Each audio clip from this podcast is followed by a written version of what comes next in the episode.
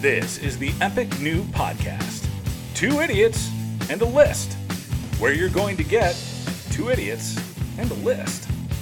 And now, coming to you live from Circle Avenue Studios, your hosts, Nick Fasolo and Keurig McMillan. Hello and welcome to the inaugural episode of Two Idiots and a List. That's right, this is our very first episode. We did it in a single take with no rehearsal, but since it's Nick's favorite band, we thought you ought to hear it. You can say a lot of things, but you can't say Nick's not passionate about Def Leppard. Thanks for listening and enjoy the show. Run on one more time. Some of us are going to be a little bit more deep divey. I see Kierke's, he's got five fucking pages of notes over there, and this is a band that I'm going to contest with him that he never really liked anyhow. so the band that we picked this week is was my call. Um, Def Leppard is inarguably my most favorite band of all time, um, and I'll get into the reasons why a little later. It's a band that has, you know, spanned since 1977. They've been around for a long time. They still actively tour on, you know, mega stages like Wrigley Field. Last time I saw them, I think it was 2018. They blew Journey off the stage. When was their debut album? Their debut album, well, if you're talking about EP, uh, their debut EP was like 70, 78, I want to say, but they're, they're On Through the Night, which is, is the one album that I don't really, I don't fuck with that album. Um, I think that was, well, if, if High and Dry was 81, on Through the Night was earlier than that. So, have how much do you know about On Through the Night? Like, how much have you actually listened to On Through the Night? I know well what I know about On Through the Night. I, I have known like you know I listened to Rock Brigade and Hello America, but what I know about Rock uh, On Through the Night is that the when the the album came out, the Brits because they're they're from Sheffield, England, the Brits their audience was already pissed with them because they're like, you know, what's this song Hello America? What the fuck is that? Like what we're the ones that supported you. So like they already got shit from their fans, which is probably the reason why they're really their their albums, even their bigger albums, never really charted very well until much later in their career when they're finally like, oh, all right, you know, you've got something going on there. Uh, but I think that, you know, but it to be fair, the album wasn't that great. So I I'll I'll my disclosure here is I really don't know this band well at all outside of two albums and a little bit of of a third one. And so while we talked about doing this podcast, I took a look at On Through the Night. I started with that, and I just did kind of a cursory cruise through it.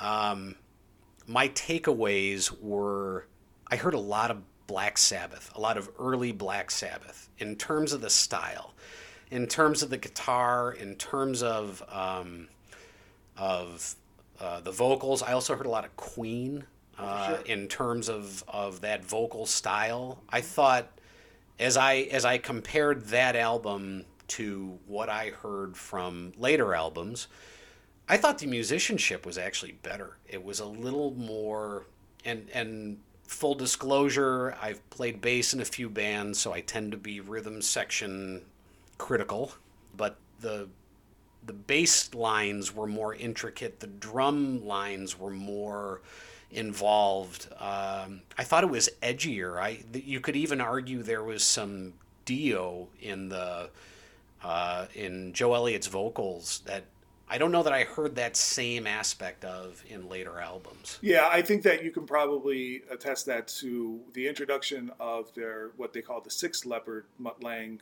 um, in High and Dry. He produced High and Dry for them.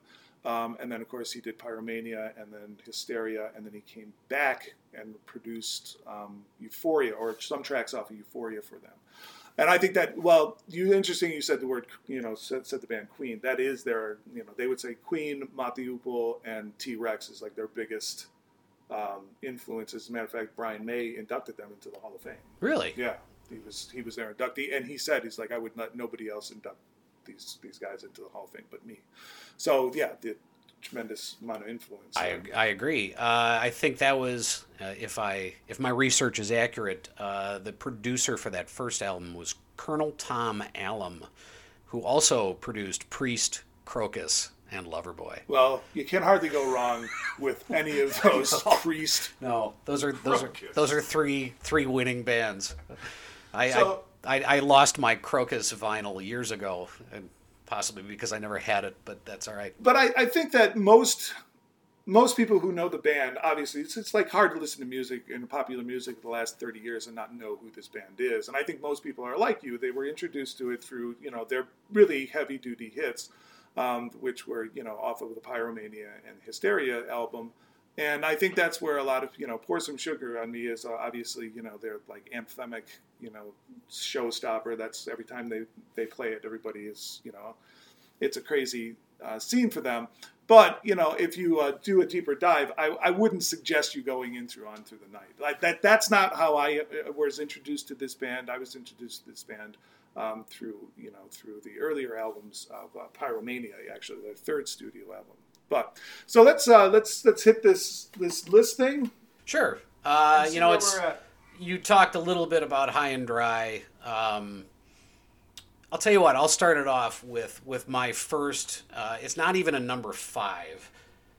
We have honorable mentions. I have one honorable mention. This is some bullshit. I have one honorable mention. So I have already deviated from the the format. Um, I'm going to throw my honorable mention towards another. It's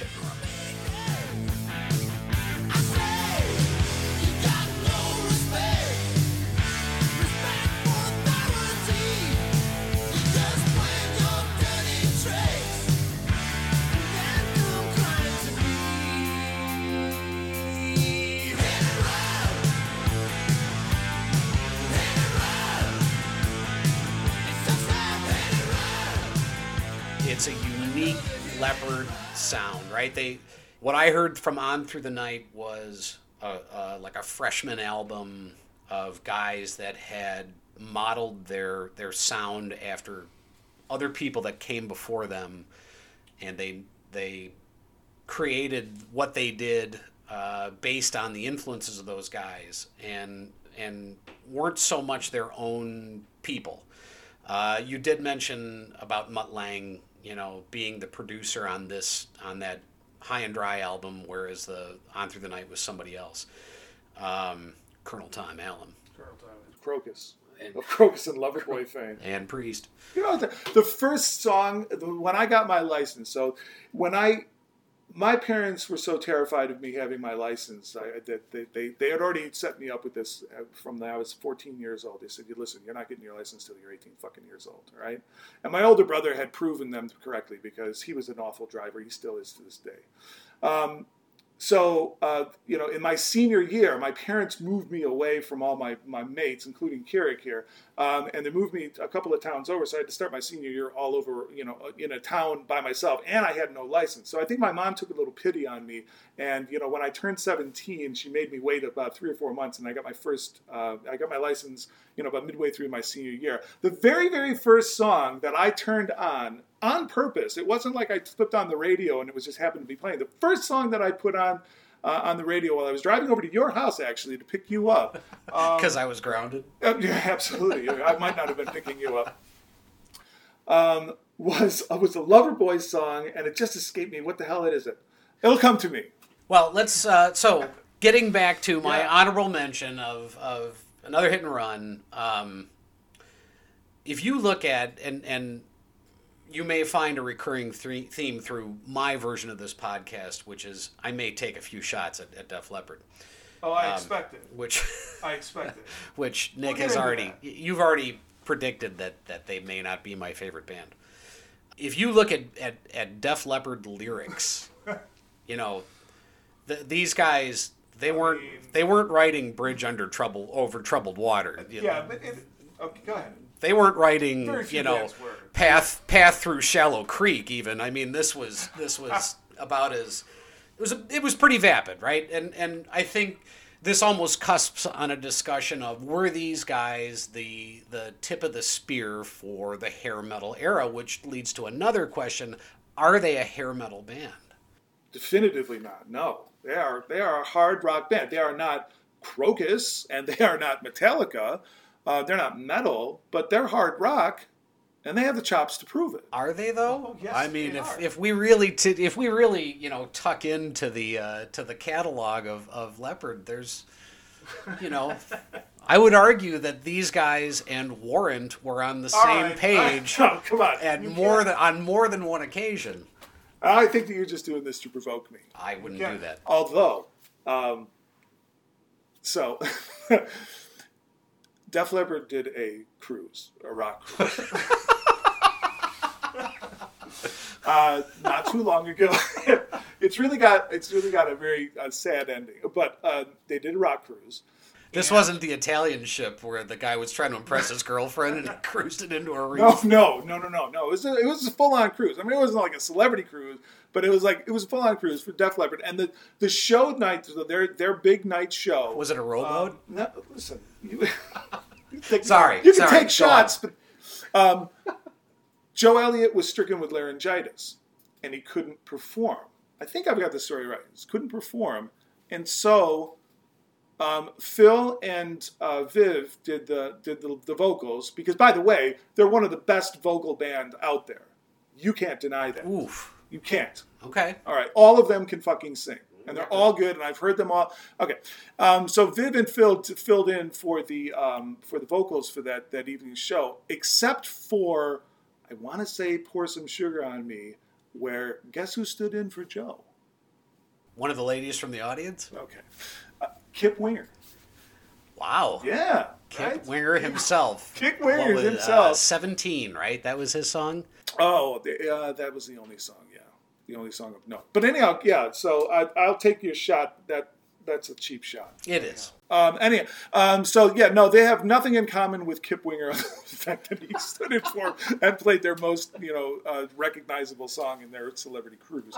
Um, all right, All right. so, so the honorable mention is well taken, it's well placed. On through uh, the uh, um, another kid and run is a fantastic, uh, again, hard rocking song, hard charging. I had to write this lyric down because it was probably the deepest lyric I could find from them.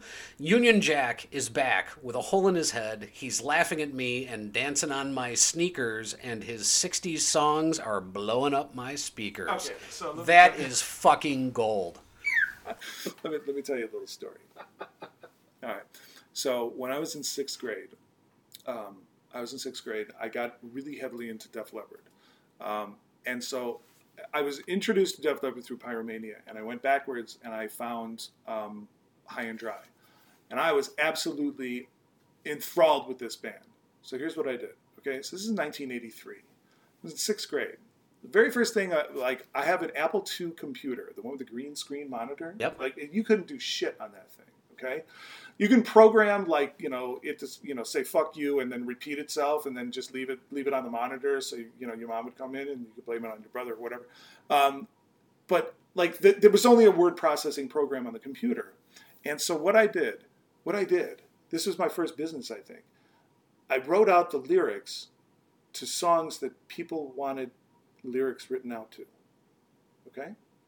All right. So at Sandberg, You, you were providing a service? I was providing a service, and somebody said, so, you know, they, they wanted to know what who who uh, like uh, break my stride, the, the lyrics to that. So I, Nobody gonna slow me down? Oh no. yeah. And now I'm cursed because I know the fucking every fucking word to that song, and whenever it comes on, she rarely did that. But so I was, I, I would type them out, and then I would print them off on a dot matrix printer, and like hand them to the people. It's like, here's the song that you were talking about. Did you rip the, the perforated holes off the No. sides of the paper before No, you gave it to them? You made you, you made them do that. I'm not a details guy. Um, but but then I said instead of waiting for people to come to me, and uh, there wasn't a lot. It wasn't like a line around the door, uh, around the block. But there were, you know, initially some people were like, hey, this and that. And so I would do it. And then I'm like, you know what? I'll just be proactive here, and I'll just write out all the lyrics to High and Dry. And then I did Pyromania. And I have that, I don't have them anymore, but I, I remember like going back and forth with my Walkman. I'm like, what the, what was that? Union Jack, what? I was always astonished with your knowledge of lyrics to those songs, and and you know, Well, I was singing something completely out of left field when we were together, and I'd be singing a lyric, and you'd give me the what, what, what was that, What was that? huh? Saccharine? What was that? no, that's not the lyric. out of the car. Um, And yeah, then he, and then I got out of the car. yeah. Dejected.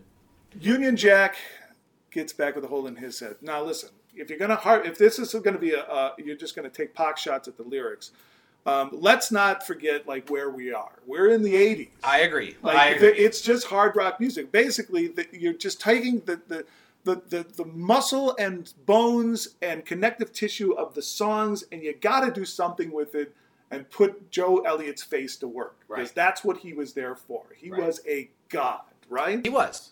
And I, after, like I would say, after DLR, I'm not sure if there is a better frontman for a for a for a band in the '80s. I'd have to think about that. But he's in the, he's in the team picture. Elliott, well, you know, he had the best pants. Um, my mom's still mad that I did that to my jeans, trying to follow his lead. And what's old is new again because that shit's coming back. It is, but not quite in the same way. I mean, it was a perfect row of lines all the way down the thigh, and then the knee was somewhat solid, and then down the, the shin. I mean, that was that was a pretty slick look. I got to give him that, along with the great frosted hair. Um, all right, so that's my honorable mention. This band was your pick. I'm say- Fucking- and I'm, I'm sitting there, I'm trying to cull down five fucking songs, and I'm like, God damn, I can't do this because this is like my fa- this is the whole thing. It's like my music uh, uh, universe. Well- and I'm just trying to, and I'm like, well, should I do an honorable mention? I'm like, no, he would never do that. And First, first Fuck yeah, I right, did. Right off the fucking bat. And and if you Well, re- if, 12 of them. if you recall, I also told you you had to pick your most hated one. Okay. All right, so your number five. Let's hear it. Um, so my number five comes off of um, the album Slang in 1996. It was released, um, showing that you know Def Leppard still could you know still pumping life during the whole grunge 90s. They put out three albums, three albums, and they all charted. They all, and so so uh, the Slang album, like even like there's a lot of Def Leppard fans out there, like, and I would say that probably Slang might not even hit their radar because, I'd never heard of it. right? Never heard of it. I right? never heard of it. Well, you're not a real fan, but even still, like, Slang is is at 96, so that was um, right after I got out of college. We I, at 96 was about the year that everybody started to really tire of the whole grunge thing, right? Remember in like 91, Right. Is when you know, It burned hot and bright. It yes. Then and- guys started dropping like flies. Well, that yeah, that that happened. So, but like from October of '91, you know, it burnt hot and bright, and we just got fantastic music out of that. And then all of a sudden, you got you know the the A and R guys just like, all right, well, just, we just need somebody that sounds like Eddie. We're gonna bring you the meat helmets. Yeah, exactly. yeah, in the Puddle of Mudd. All right, get the fuck out of here with that.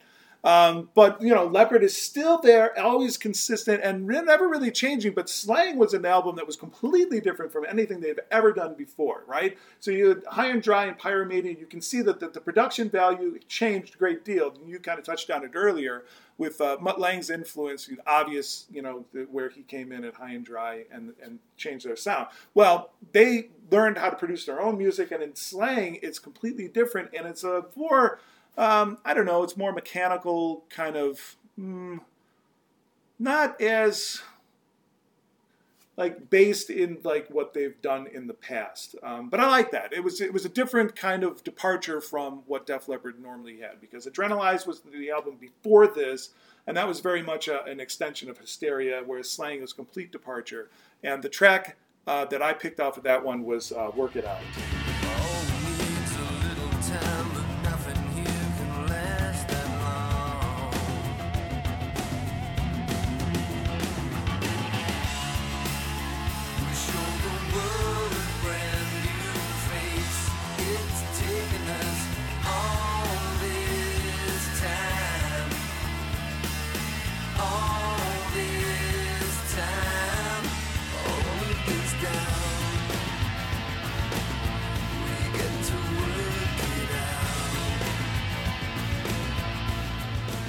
And as you can see, like here, you know, it's definitely a departure from like you, you know, your your photographs or, or pour some sugar on me or something like that. It's, it's a completely different sound out of a band that you know um, still can perform. You know, it, it was nice to see that still in 1996 that they could put an album together. That you know, and that's not the only good song on the album. It's it's, it's a pretty damn good album. All right, I I would I have to divulge that um, I don't know anything after Hysteria for the most part. So, um, So I- are you saying that you are going into this, you didn't know anything after Hysteria, and you just said, fuck it, I'm not going to do anything? Or did you listen to things after? Be honest. I didn't really want to listen to anything after Hysteria, his, or not Hysteria. Um, when Animalize hit, and, and we'll dig into that later.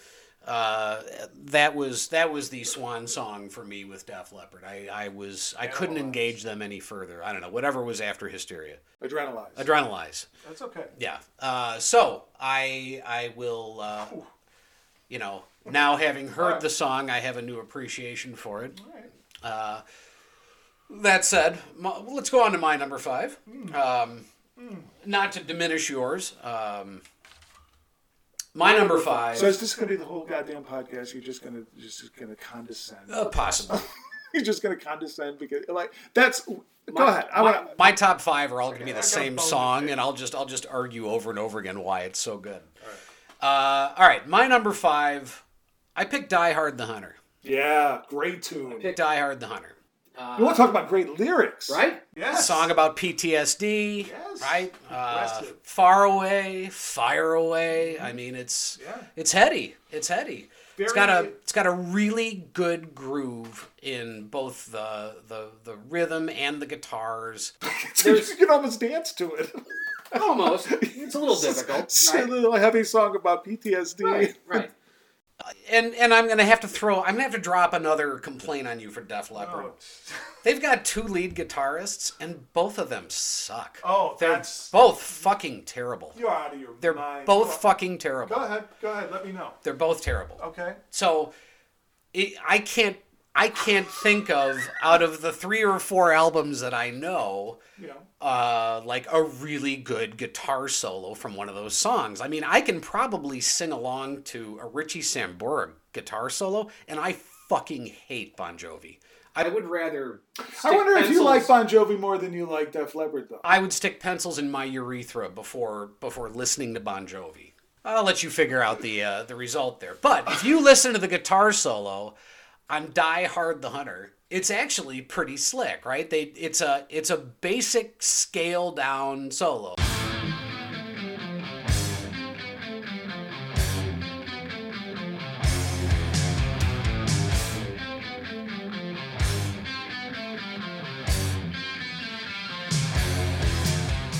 And then they fade it into the background a little bit. Right. And you've got this sort of soaring, almost, it reminded me a little of like a Queensryche sound.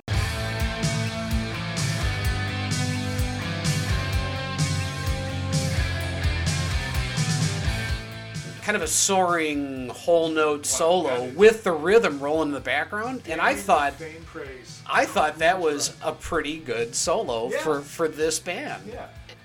It also wasn't the bubblegum that you saw from the rest of their lyrics in in the majority of music that they did around it, right? If you think about the albums before, the albums after, again, this wasn't Simon and Garfunkel. This wasn't this wasn't the Beatles. This was something that wasn't about about sex or drugs or or sex and drugs, which granted, there's a, a obvious place and time for that. If it comprises 98% of your catalog. See, that's what, but that's what made Leppard so different from the others because, you know, all Bon Jovi ever did was talk about, um, you know, she's a little runaway. Like that's all their songs are about. Like Motley Crue only talked about, you know, you know, their shit going on. But Leppard always had like the you, another hit and run, um, eh, not another hit and run. Um, what's the one you just named? What, what's the fucking Another Hit song and we're Run, talking? wasn't it? Yeah, Yeah, was Another Hit and Run. yeah, another hit and run. Uh, Billy's got a gun. Um, Gods of War, Right. White Lighting. I mean, they're all talk like they, at least it's a different variety of like theme to the music. Yeah, it's not like they named a song Woman.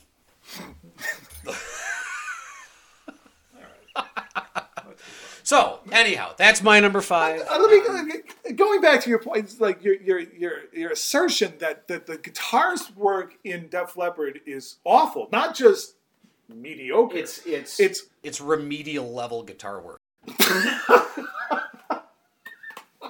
That's such a. You're just going over the top to insult me. Um, Well, you didn't. You didn't play guitar on the album. No, you're right. Um, listen, they're they're coming out of an age of hard rock music in the 1970s where there are two guitars. Okay, Maiden, right? Priest, and all those two guitars ever did was play the exact same thing. You just had two of them on stage, and they got to bob their heads over the, you know, and, and do their, you know, drum, you know, with the drums, and they're playing the same shit. Even the Eagles did this. Yeah, they, they all did it. The- The Eagles are a little bit different, but uh, but but those hard rock bands, that's all they ever did was they had two guitars and they didn't know what the fuck to do with them, and they, they said, "We'll just play the same thing. and We'll just put more speakers on stage, and then that'll be great, and everybody will love it." But what Leppard Leppard was the first band to come in and say, "You know what? Clark is such a different guitarist than Willis was." Um, and, and then when Willis got kicked out of the band and Colin came in, and he is just this masterful technician with the guitar. With the instrument, there is no greater technician with the guitar. You just watch him play. Watch him play live. He is, every fucking note is pitch perfect and he nails it every single time. Whereas Clark was a little bit more of a soulful guy. He could play his guitar with its really slung low, and he just had that like earthy, kind of gritty, kind of almost sloppy, but you know you knew that he knew his shit. Clark, Clark was, was, Clark wasn't the guy with his shirt off, right? No, that's Phil Collins. That's Phil Collins. Clark's the dude that gacked because he drank too much. Yeah. Yeah. Yeah. All right. We'll get to that. yeah, um, you know, a lot of heartbreak in that band. Um, There was he uh, on the no, yeah, the Pyromania tour. No, that was Pete Willis was fired during the recording of Pyromania, recorded most of the guitars on Pyromania. and then they fired him because he couldn't stop drinking. That's not the guy that died. Though. The guy that died was Yeah, Steve Clark. Steve Clark. So imagine that conversation and imagine how fucked up Pete Willis must have been. Oh yeah, right. you have a guy who A bunch of twenty year olds in a s- in a in a hot band like a like a, a top band that's doing top band. Yeah. Rick Allen, when he joined Def Leppard for the on through the uh, for the um, uh, High and Dry album, he was 15 years old, and they went supersonic. So Like, they here's- supported ACDC in Europe, and then they did Pyromania, and he was like fucking 19 years old as a like a. Imagine that, like imagine. Right. So so here's a question that I that I as I looked at this. So when I look at the when I look at let's just call it the first four albums. If you listen to the first four albums, you get a very distinct sound from start all the way through to uh, um, Hysteria, or all the way through Hysteria, right? They had one producer for On Through the Night that probably had a big piece, you know, a big part to do with that. And then Mutt Lange joins on High and Dry, and he does High and Dry, he does Pyromania, and he does Hysteria. Mutt Lange joined after he did Back in Black. He does Yeah. Back in Black first. He had quite a run. and that's where when I when I was listening to On Through the Night, and then I was listening to High and Dry, there were some Brian Johnson sounding vocals in there. There were those sort of cut um, power chords uh, where where they hit it and then stop it and then hit it and then stop it, which you hear a lot on an ACDC type sound. Yeah, but ACDC kind of fell into that same categorization before. They had two guitars, and Angus was a showman, and he was, you know, but he was just he was playing the lead. So you either had the rhythm and the lead, and that's kind of what what those two guitars do. Whereas these two guys, if you listen to their guitar parts, like they will take the same chord, split it up an octave, and then split that chord up into the high register notes and the low register notes, and they will play those intermittently, and it just fucking worked. Right. There's a reason why this band has been so. Though these songs have lasted for so long. that that that aside, I'm going to get back to my back to my original train here. Uh, so you had you had Mutt Lange do High and Dry, Pyromania, and Hysteria, and the difference in sound between those three albums couldn't be more distinct. It really couldn't. Sure. It's it's so it's so processed It's better. on one end and so less processed. I'm not going to say totally real, but Pyromania. So you had High and Dry came out in uh, 81, Pyromania came out in 83. Right. I was looking for um, kind of a kind of a vein that I could that I could pull through these things and say, okay, this was the step change, right? This was the point. They they switched uh, producers. Well, they did, but they switched it after On Through the Night, and that that's not kind of part of this immediate conversation. maybe they switched labels. No, they were with Mercury through all of those. You had the difference between High and Dry and Pyromania wasn't, to me, quite as stark as the difference between Pyromania and Hysteria. Now, there's an obvious piece of that with uh, uh, Rick Allen. Is that Yeah. the drummer? Yes. All right, Rick Allen. Tragic story. Rick Allen gets gets all geezed up and Not geezed up. It happened in the morning. sure, sure, and and uh, Man was not geese up. Anyhow, go ahead and make I'm your sure point. was- I'm sure he he was coming from Kick church. man while he's and then- down, rolling, rolling over in his Corvette in a field. So yeah, he's he's in a field of sheep with his arm lying the next field over. And now they've got to rewrite for Rick Allen. But if you look at something interesting on the Do you know how history, lucky he was? incredibly, I think it was a convertible Corvette, wasn't it? I think it was a convertible Corvette, but there, there was a, a, a, paramedic, a, a, what is it, emergency paramedic nurse who happened to be walking her dog watching the accident. Wow, And she was on the site, and she stopped the bleeding. Otherwise, that fucker would be dead. he'd be finished. yeah. So you've got you. I thought maybe maybe maybe that guy and his injury was the was the driver behind this big change. Like we've got to rewrite the entire style in order to to match him. In looking at that, one thing I also noticed was that fucking guy, the drummer, Rick Allen, has one writing credit in four fucking albums. One writing credit. That means you gave one piece of input on, or at least you gave an input on one song in four albums. That's an impressive streak of I am nothing but Donkey Kong sitting behind this kid smacking away at the skins. I mean, you are you tell me when to hit the snare and I'll hit the snare. That's what that says from a writing credit standpoint. You're not bringing anything to the table. The fucking producer has a writing credit on Well, every yeah. fucking song, He's a every one of superstar them. Producer. So let's uh, let's let's talk a little bit about the superstar producer. I think I think this is kind of an interesting thing, right? Mutt Lange. Mutt Lange. Go ahead. Mutt Lange is born in Zambia, South Africa, right?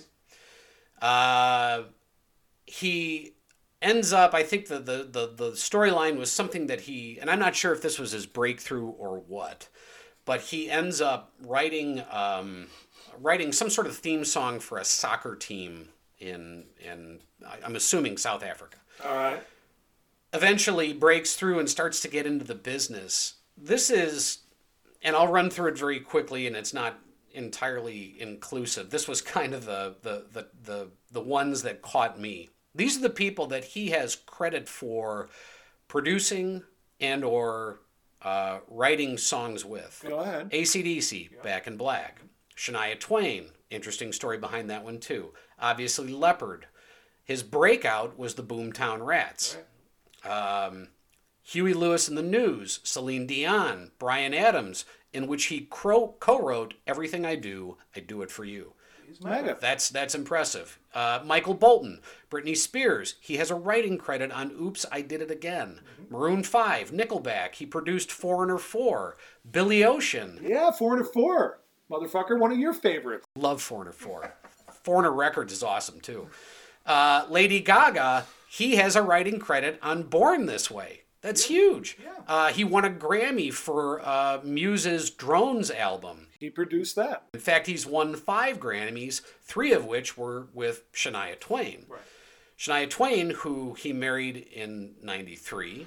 He had an, atware, uh, an affair with Twain's best friend in 2008 That's hot. divorced her in 2010 and then i thought this was kind of sweet twain turned around and married the best friend's husband who lange was screwing married her in 2011 so you know shania got her Well, her comeuppance what what what Lange did with Shania Twain was the exact same thing he did with Leppard. He just leppardized a country pop star's career, and every fucking song that she wrote was a fucking hit. yeah So that's what he does. yeah Right.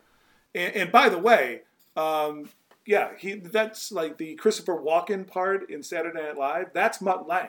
Totally Like i need more cowbell That, that that's fucking cowbell. I need more and cowbell. We will get to the cowbell later because it's in there, baby. It's in there.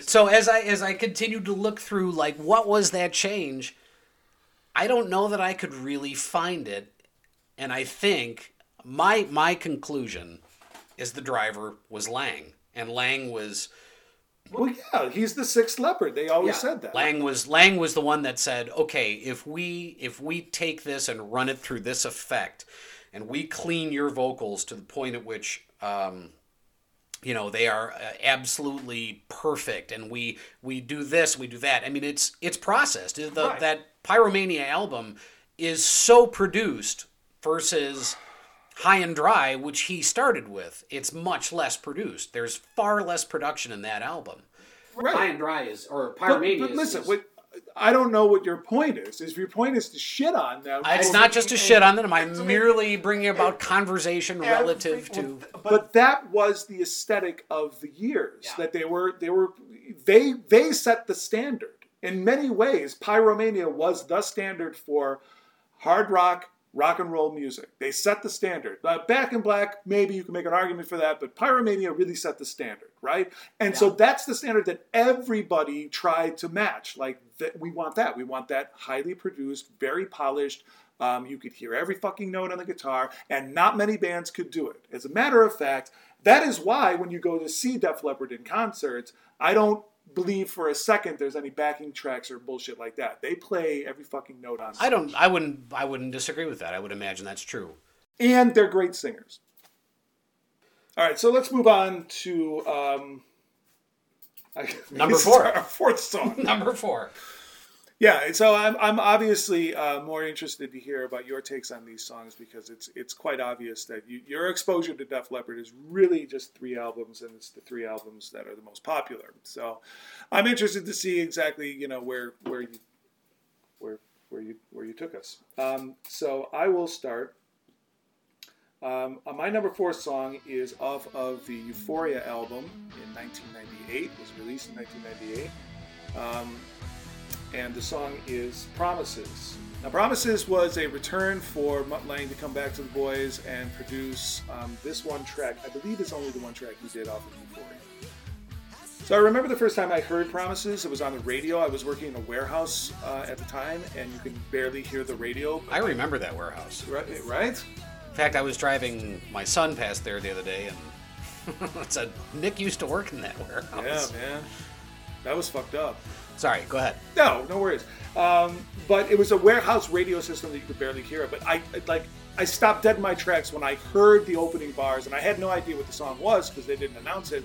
And I'm like, holy shit, that's their new song because it sounds identical to what would have come off of you know uh, Hysteria or Adrenalize, and I couldn't have been happier because it had been you know 11 years since Hysteria dropped, right? So um, in 1998, I was like, oh, this is great. The boys are back, right? So they're always, they're still sticking around. This is their third album in the 90s, which is a rare treat for us Leppard fans because their, their albums seem to. Um, but anyhow, uh, I just happen to really, really like this song. It was, uh, you know, it was my first year of marriage, and uh, my wife is also a really big Def Leppard fan. We were very excited to hear this song, and uh, you know, firstly, you know, we knew that that was going to lead then to a supporting tour as the uh, as the boys from Sheffield always do, and uh, we were going to be able to see them for the sixth or seventh time I've seen them.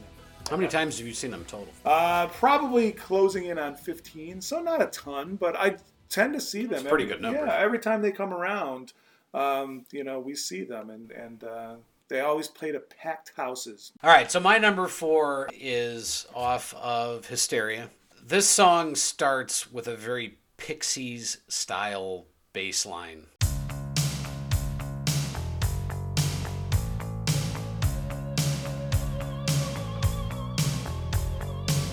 Which I find kind of kind of cool that you hear that sort of sound through a band like this. And Pixies were post Hysteria. So, uh, Kim Deal, I guess you owe something to uh, Rick Savage. Gods of War. Great tune, Great tune, right? Uh, great tune. and I'm not sure what it was about this tune that grabbed me. Um, I liked the the obviously the drop-ins of the the political uh, the- Reagan the- and Thatcher. Reagan and Thatcher, right? You've got you've got the gods of war in in the 80s. I, I thought that that drop-in was cool. There, He counted on America to be passive. He counted wrong.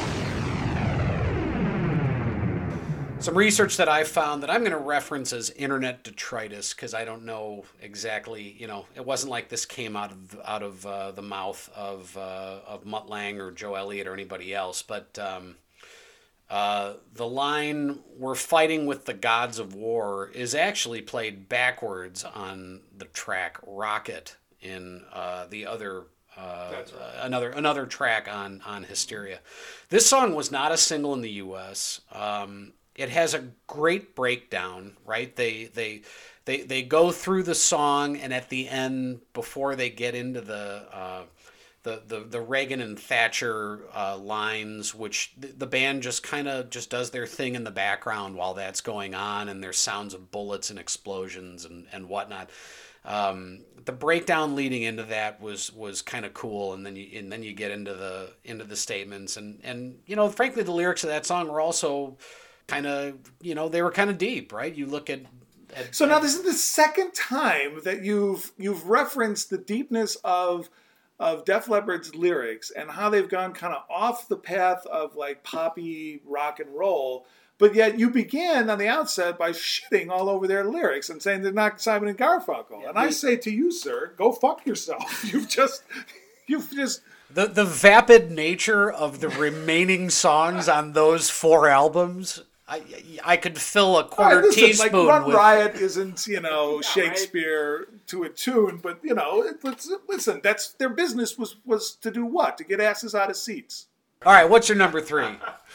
All right, so number three is you know um, this is uh, this is from the the follow up album to Hysteria, uh, which was adrenalized in 1992, released in 1992, um, and it is actually left off. It was it was a song that they they had produced um, for the Hysteria album, but they left it off because they said, well, it sounds too much like. Um, another song on the al- on, on the actual Hysteria. Actually, it sounded too much like Hysteria. Uh, and this song is called Stand Up, Kick Love into Motion. Another one of their wonderful lyrics.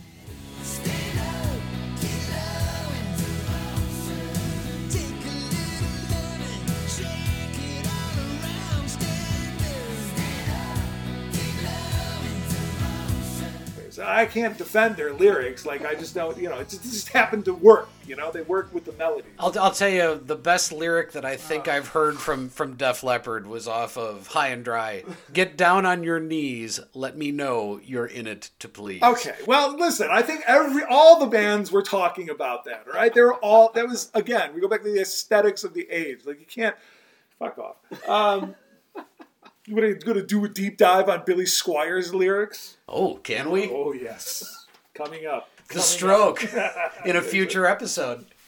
Rock me tonight. Um, all, right. right. all right. So it's uh, stand up, kick, love, and emotion. It did uh, reach an. It's number one song, by the way, Billboard number one. And you know, so th- when they when they release shit, they don't. Uh, they rarely ever do they flop.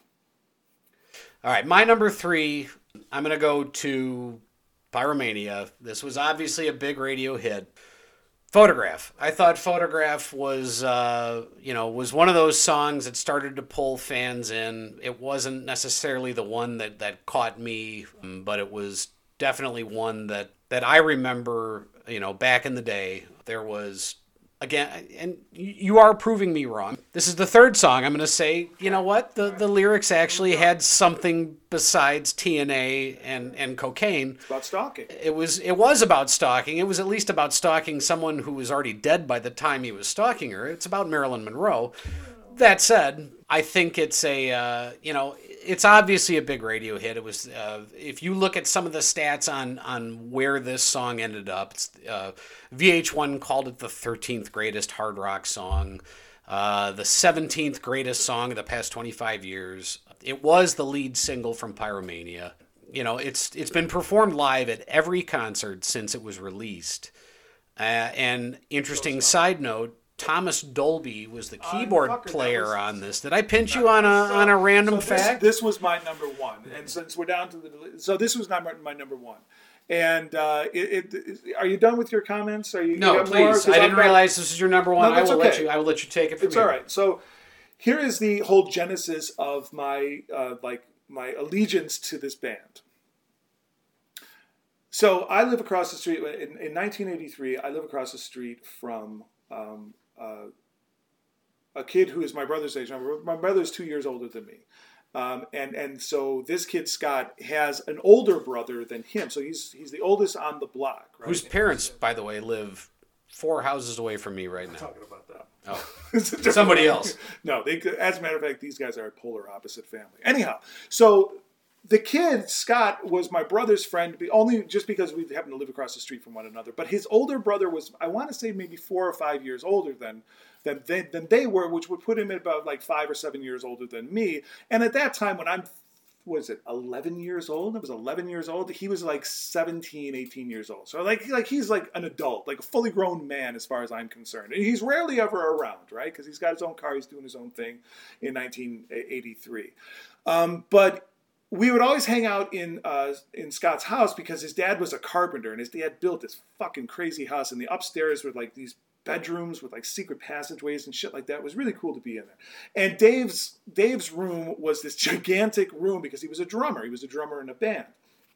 That was like kind of cool enough because he was always like you know putting his gear in his in his in his truck and I would I would always like drive walk up the walkway. I'm like, hey Dave, how are you? He's like, hey man, how are you? And he see he was always really cool to me, but like never like you know he's just really cool to me because he, knew I was the younger brother and I was always getting picked on. So when he came home one afternoon, we were upstairs playing in his room because he had the bigger room, and immediately he kicked out Scott and my brother Mike. He's like, get out. And then I started to follow those two out of the room, and um, you know, he's like, "No, you can you can stay." So I'd stayed like in the threshold where, where Scott and Mike were in Scott's room, and I was kind of like in the hallway. And he's like, I, "I just picked this up," and he held out um, the uh, Pyromania album. He's like, "You ever hear these guys?" I'm like, "No, I never heard of them. I don't, I don't know shit about music, Dave. I'm fucking 11 years old."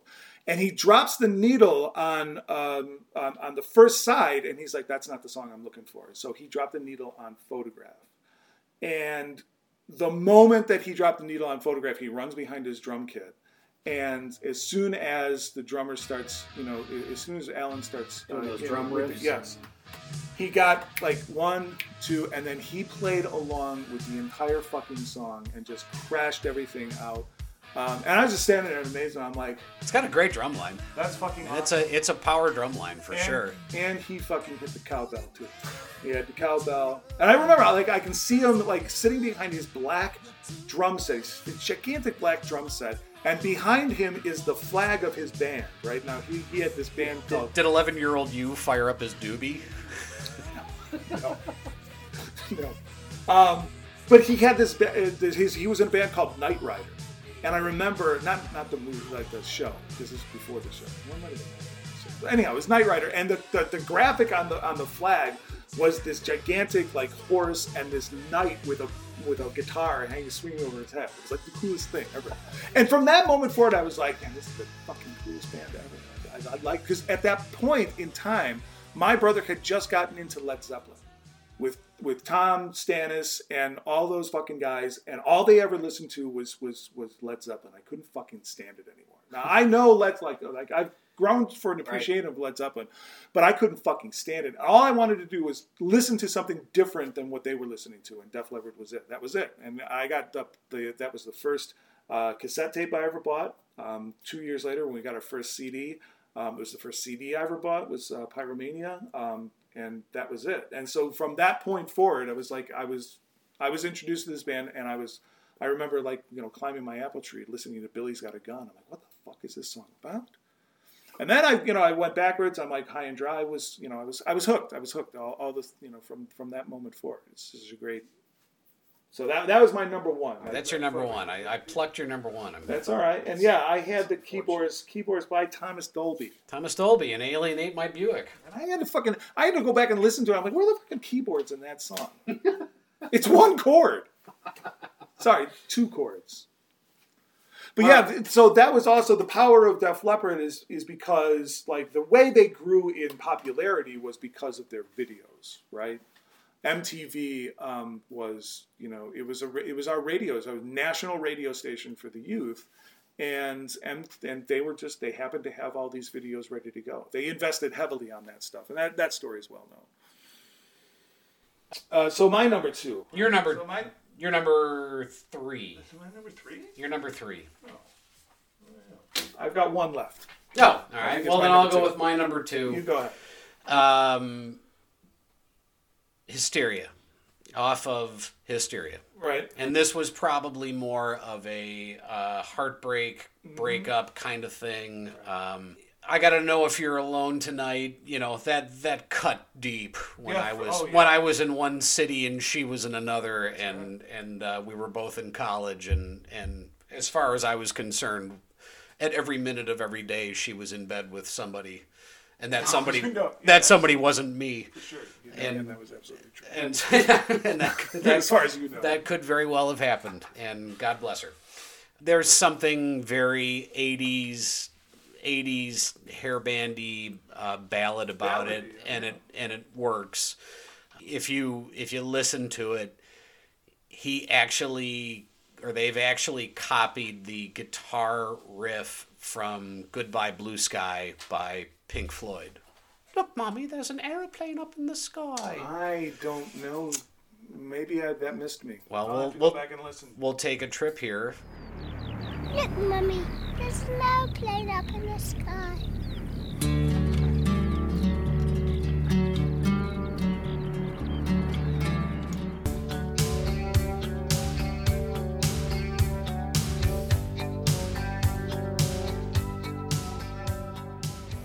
The audience has heard it. You might not have yet, but um, but we'll we'll we'll we'll uh, we'll get your opinion on that at some other point in time.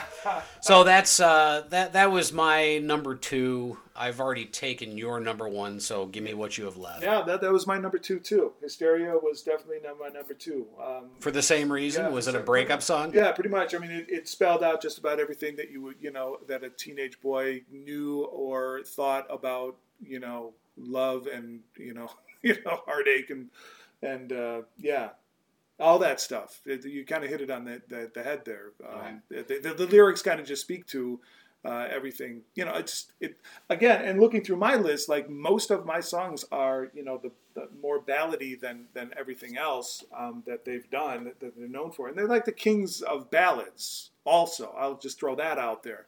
Um, every fucking hair metal band had a fucking ballad because Def Leppard did them so well, and because they charted so well as well.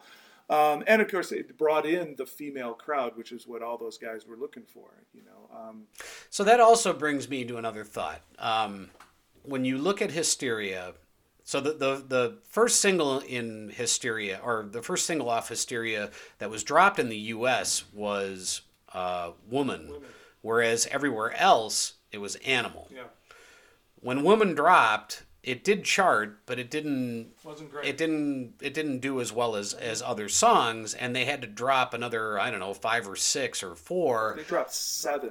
seven total, right? Until they got to pour some sugar on me, and that's the one that launched them. Although it never did make it to number one, there was only one that made it to one, and that was uh, "Love Bites." Bites. Um, And and so the story behind "Pour Some Sugar on Me" was the reason why. So th- this this album didn't gain any traction for months, and they were shitting their pants because they were millions of dollars over budget with this fucking album because it took them forever to do. Um, yes, your drummer did lose his arm, um, but you know uh, the production overrun and over those costs, and, the, and and I think there was like three years on one song, like or at least one song that took in total three years. I don't know if that's all they did for well, three years. Animal Animal was in the box like right after the Pyromania tour ended, and then they re- went back to Animal, and they're like, well, let's let's tinker around with this. So that may be what that is. I don't I don't know. But the pour some sugar on me was it came out of uh, like the story that I heard was the popularity came out of the Florida strip clubs. That somebody dropped a needle on it, and that makes sense. Yeah, and they, they started to you know that I don't know how would the validity is. I like it though. I do too. It's a great story. This is great. And then, of course, you know, because look at the video. The video is is nothing more than just concert footage. They didn't put a whole lot of, not to say they didn't put any thought into the video, but the video ran. I think I remember that summer. It was like 97 days in a row. It was like number one. Oh, it was the not number one video, um, and it was just concert footage. Now it was great concert footage, and it was. I, I just watched in the round in your face on YouTube. if you look at the fact that that pour some sugar on me is the is the track that that really made them bounce in the US. By the time that came out, all of all of Pyromania had been out and and you know, a lot of people knew Pyromania, but they really gained a lot of fuel on that pour some sugar on me. And while I like the idea of this being the result of strippers dancing to it and guys, you know, having that memory of a naked, uh, a naked woman that's that you know has a song tied to it, and uh, there's a song off of Blood Sugar Sex Magik by the Red Hot Chili Peppers that I have a, I have a friend who has an association uh, that that works that way.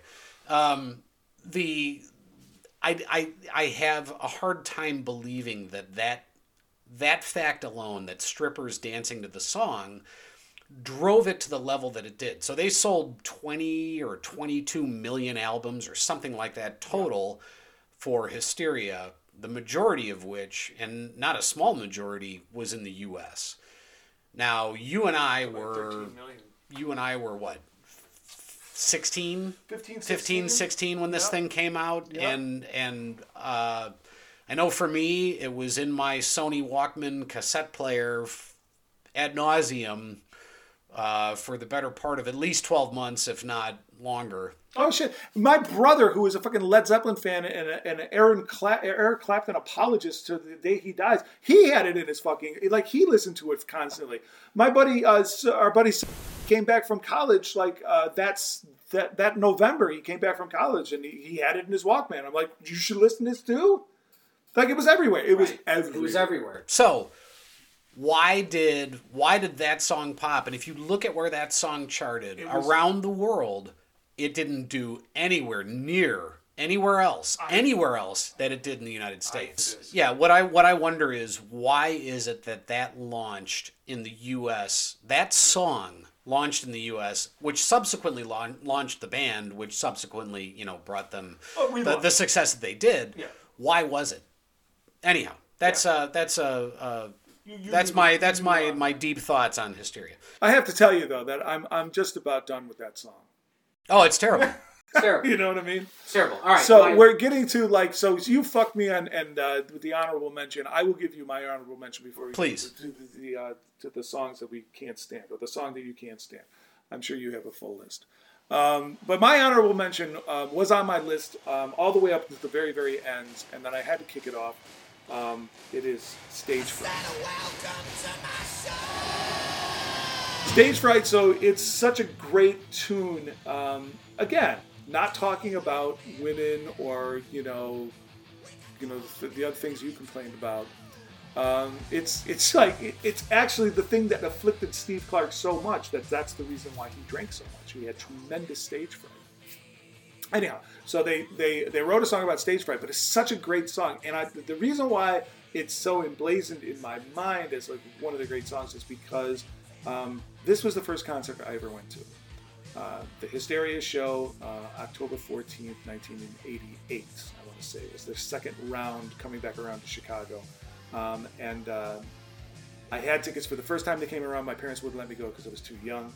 And then, so I got tickets but this time around. It was next year. i was camping with a man that was 10 years older than i was camping or were you in a major domo outfit No, on York was- High School's football field? oh that could have happened too there was there was a couple of opportunities that i could have seen the band on that tour one of which i was camping with a man 10 Yeah. years older than i was I'm sure you had a better time. in southern wisconsin we could literally see alpine valley from where we were camping from Oh, romantic. Uh, yeah.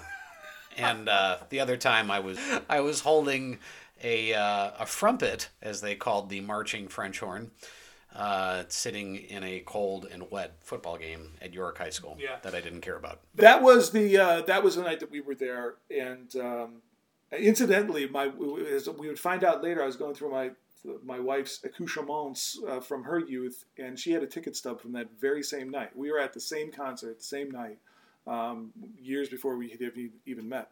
Um, but that that is uh, that's another thing. But like the so when you see they played in the in round right, which was was unique for um, arena bands at the time, and they had this gigantic um, curtain all the way around, so you couldn't actually see the uh, see the stage. And then they start these opening bars of stage fright, right? And Joe Elliott screams the "Welcome to my show."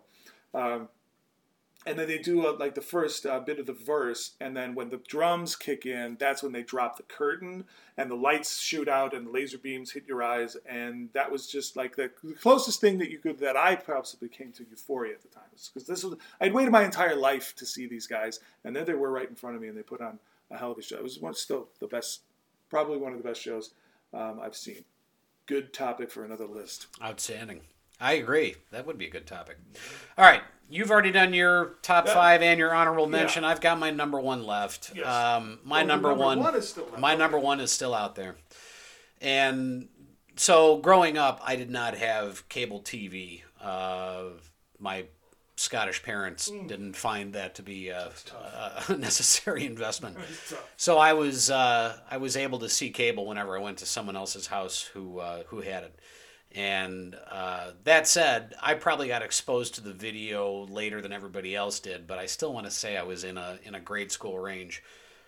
Rock of Ages was the was the song that originally kind of pulled me into the the idea of this style of music, the uh, um, this sort of edgy kind of approach. I had two older sisters too, so I, it wasn't like I had a, an older sibling that was rocking out to Led Zeppelin or ACDC or anybody else. They were they were doing their own thing, and they're they're six and eight years McCartney. older, so they're yeah they're they're you know they're we weren't like a year or two apart. Um, so I was kind of uh, they and they were fantastic sisters. I'm not complaining. I'm just saying we were left we were, alone on a cultural I was. island. I was.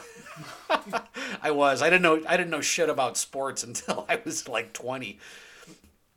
So, uh, Rock of Ages obviously was the first kind of heavy MTV exposure. Um, the, the the bit of internet detritus that I found on this, uh, the, the the gibberish opening, the uh, whatever. Apparently, that was Mutt Lange's driver of of perfection, and he would make bands do do 10 15 20 30 takes and he got tired of saying one two three four after a while so he would just make up gibberish.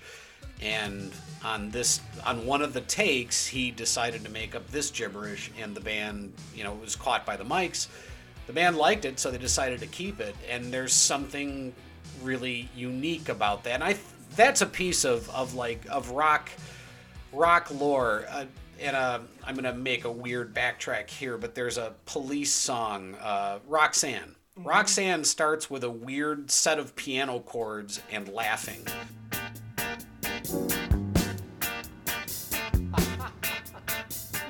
And the storyline behind that is that Sting was leaning back against a piano that he thought the lid was closed. Turns out it wasn't. He sat on the keys as the recording had started and laughed. They caught it, they kept it, they put it in the song. This is something kind of similar to that, and I, I think that's a, a neat piece of lore around it. I think you liked his big four foot sword that he was uh, wielding in the, The sword was incredible, and his, his white jumpsuit. I remember the I remember the British underwear that the then two armed drummer was was wearing. You know, I do like to see what the boys have on below. Um, during the solo, uh, vocal lines are played in reverse. So if you play them normally, and again, this falls under that internet detritus sort of category. But if they're played normally, they say "fuck the Russians" and Brezhnev's got herpes. I don't believe that for a second. It's uh, I I, listened to it after I after did that whole reel to reel bullshit with the fucking Stairway to Heaven and Here's My Sweet Satan. I remember fucking Thomas had me in his fucking room that was 100 degrees because his parents wouldn't pay for fucking air conditioning. And he's like, he's like, no, we're going to do the backmasking. He had this huge reel to reel. I've never seen a reel to reel before. He must have got it out of his own band's basement. I remember this fucker tell he's like, all right, push play. Let's push record. And then, and then we were there for three fucking hours and then he switched the reels and then he tried to convince me for the next six hours listening back and forth and back and forth that, that you could actually hear it. Here's the My Sweet Satan. It's bullshit. I don't believe I so I I don't know if it's true or not. That's why it falls under the category of internet detritus. I like the story. I like the fact that uh, you know these guys are they're, they're standing up for what they believe in. You know, this- Again, going back to your original theme that, that these guys aren't Simon and Garfunkel, your entire thing has been about how great their lyrics are. Well, saying "fuck the Russians" in adverse, Oh, in reverse, you know, I mean, it's not exactly. Listen Uh, to the tape. uh, so you know, this video and a number of their others was produced by a guy named David Mallet, and he had produced Mallet. videos for Maiden, Bowie, Queen, INXS. Shit, I, Peter Gabriel, the the Rolling Stones. And I think that because like he wasn't a like I listen, I want to shit on the guy's career. I don't know much about him, but like I think he just got really, really lucky, super lucky to just tap into that video vein when nobody else. Right was. place, right time. I totally agree. Look at the fucking giant, like you mentioned. He's carrying a, a two-handed sword in a video, Yeah. and he's not even doing it well. you know, Exactly. um, The prop guy is like, yeah, you'll be able to handle this, Joe. Joe is probably the same height and the same weight as a fucking sword. He could barely he could barely stand up as he's like going down the ramp with it. Right. And then you can see when he puts it down before it turns into the guitar. Right. Like he's like, oh fuck, fuck. I'm done with it. and you can see that it's made out. It's like corrugated. Yeah, it's made out of cardboard, and he still tinfoil. can't lift it. It's tinfoil. So you know, you think about you think about the investment that was made in this band, right? They got an up and coming producer. They got a guy that had by that point already um, done successful videos, and and Def Leppard was an early video success story for 3M or 3M. I working with a customer today. Uh, they were an early success story for MTV. Um, you can look at it from the standpoint of if you put enough money and you hire the right people, you know you can get the job done regardless of what you have. And and all kidding aside, relative to the to the skill or the quality of the music, they're they're obviously good musicians. They they can they can write music. They can put songs out. Their producer can also write music.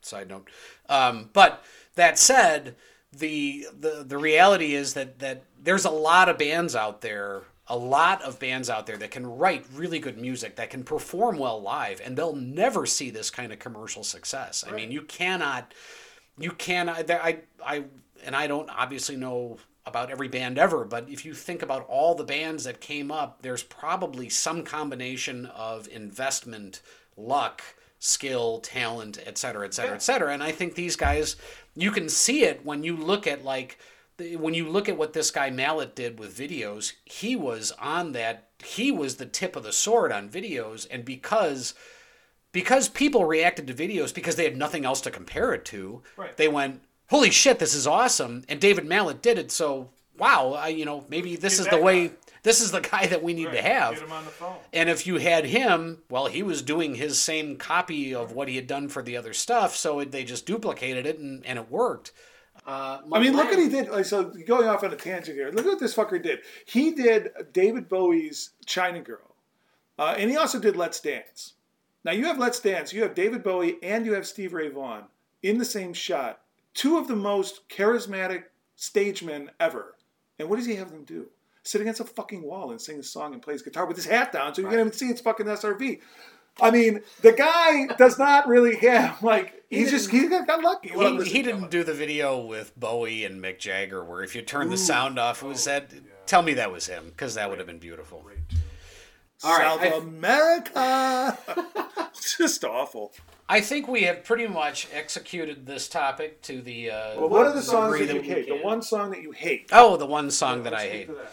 One song that I hate. One song that I hate. I Oh, Can you, can you I you have pick- it right can here. you pick? You got a list there? No, I just have one, and it's "Let's Get Rocked," Mm. and it's why the career for Def Leppard with me ended at that album, and I was done. You just couldn't take the joke. I, I couldn't. Just, just couldn't I take the couldn't. joke. I could. Now these guys. a little too serious. These. So these guys were headed in this direction, right? You could see it in the progression of albums. You could see the direction they were headed in. This wasn't like Jefferson Airplane writing White Rabbit and then suddenly going to We Built This City, which is the single most embarrassing self-destruction of an amazing band ever. Def Leppard was.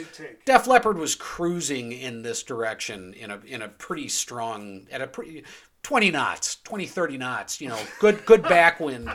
And when they hit it, I went I'm done. I'm out. And also by Check, that, please. yeah, check please. And Check at that before I have to do same Let's get rocked again. at that same time, that's when grunge was really. You were you were getting throttle. Nevermind. You were getting Ten by Pearl Jam. You were yeah, getting yeah. Superunknown and, and Badmotorfinger Yeah, and yeah, yeah, Uh, Dirt and I mean there there was just so much out there that They was so much better. cleanser. Adrenalize was a palate cleanser. I urge you to to seek that album out and listen to it again. Um, if you ever listen to it, because it's got some really, really awesome songs at the most. I'm your ballads. average, ever, ordinary, everyday Wait, wait dude. till I get a hold of fucking Rush. wait till I get a hold of fucking Rush. All right, there will be retribution, retribution here. All right, what's your uh, what's your the, most the song hated? that I cannot stand. Well, I just cannot stand to hear it or listen to it anymore. Um, and I never really liked it. Uh, it was just a little too much. Too a little. I, I'm a fan of their ballads, but Love Bites just I Oh, yeah. cannot take that song. And when they like when they when when I heard those first opening chords, I'm like I'm going to the bathroom. Whenever I hear it, like I just it's it's a I, I, don't like it. I don't I don't like it. I don't like it. I don't No, like saying I'm that I don't you. like it. I'm with you. I, I don't really care for it either. It's really like too like It's super late '80s ballady. I this is this it's, is it's like you know this is liquid panty remover, and Yeah, that's the only reason I'm playing. Yeah, it. and I'm sure it worked for him. I and I know it worked for him because I think it charted at number one. It might have been one of the ones that it I went think number you one. might be right. Um, it might be the only one off that album that went number one. But anyhow, um, Love yeah, Bites, the only number one U.S. hit. You are correct. yeah. I can't can't do it. Can't do it. Never liked it. Didn't like the video. Video's never good. Yeah, that was it. All right. Uh, so there we go. We, the, the, you know, Keurig dissection of uh, Def Leppard. I- I believe it was co-dissection. We have uh, Yeah. I expected you to hate it. This The one thing that always really, I think that always just bugged me was that, and I think that I'm trapped, like I'm almost like a mosquito trapped in ember here, because I remember like our high school years together, like fondly and and with with great reverence, and like this was the soundtrack. Period. Full stop. Everybody knows that There is really no. There, there are other like you can have your you know your your your your side pieces with you know whatever the fuck you were listening to Bon Jovi or whatever. I mean, but there really wasn't much that's to to to to to to take in you know in the '80s. It was all pretty much the same. But like Hysteria definitely was like the soundtrack for our high school career, and we always had such great times with it. You know, whether we were getting fucked up or what, whatever we were doing, that was always the constant. And for you to just abandon them uh, for one song, and I knew it was that one song. I knew I could. I knew that song was going to come up. sticks like a like a thorn in my paw. And for you to just abandon all that is, I, I felt very left alone and cold by it all because I think you persuaded other people to, to, to shit on them as well. Even people like, you know, friends of ours, like, like they all fucking listen to Hysteria. They all loved that, but they all went to the fucking show. But yet, you know, I- the I one the song, Piper. yeah, you're the one, you're, you're the one fucker that just kind of abandoned everybody. You know, fuck you. you you're missing out on good music. we will come back to you again in uh, in Oh, the future yeah. with. Uh, so the uh, the the future podcast plan is that we're going to do Rush. Nick got to pick a band. I got to pick a band. So the next one's Rush, and uh, I have a feeling that that you're going to hear something that may run in a, a slightly different current. Listen, it's going to take me a while because every time I put on a Rush song, I have to run to the bathroom and throw up. So- Shit's gonna the shit's gonna flow in a different direction. Uh, what we'd like to do if this, uh, you know, if people like to hear it, we're thinking about bringing in some guests down the road, people who uh, will bring their favorite band in. So, something to think about, something to consider. Uh, doozies out there. thanks for uh, thanks for listening, and we hope you listen to us again.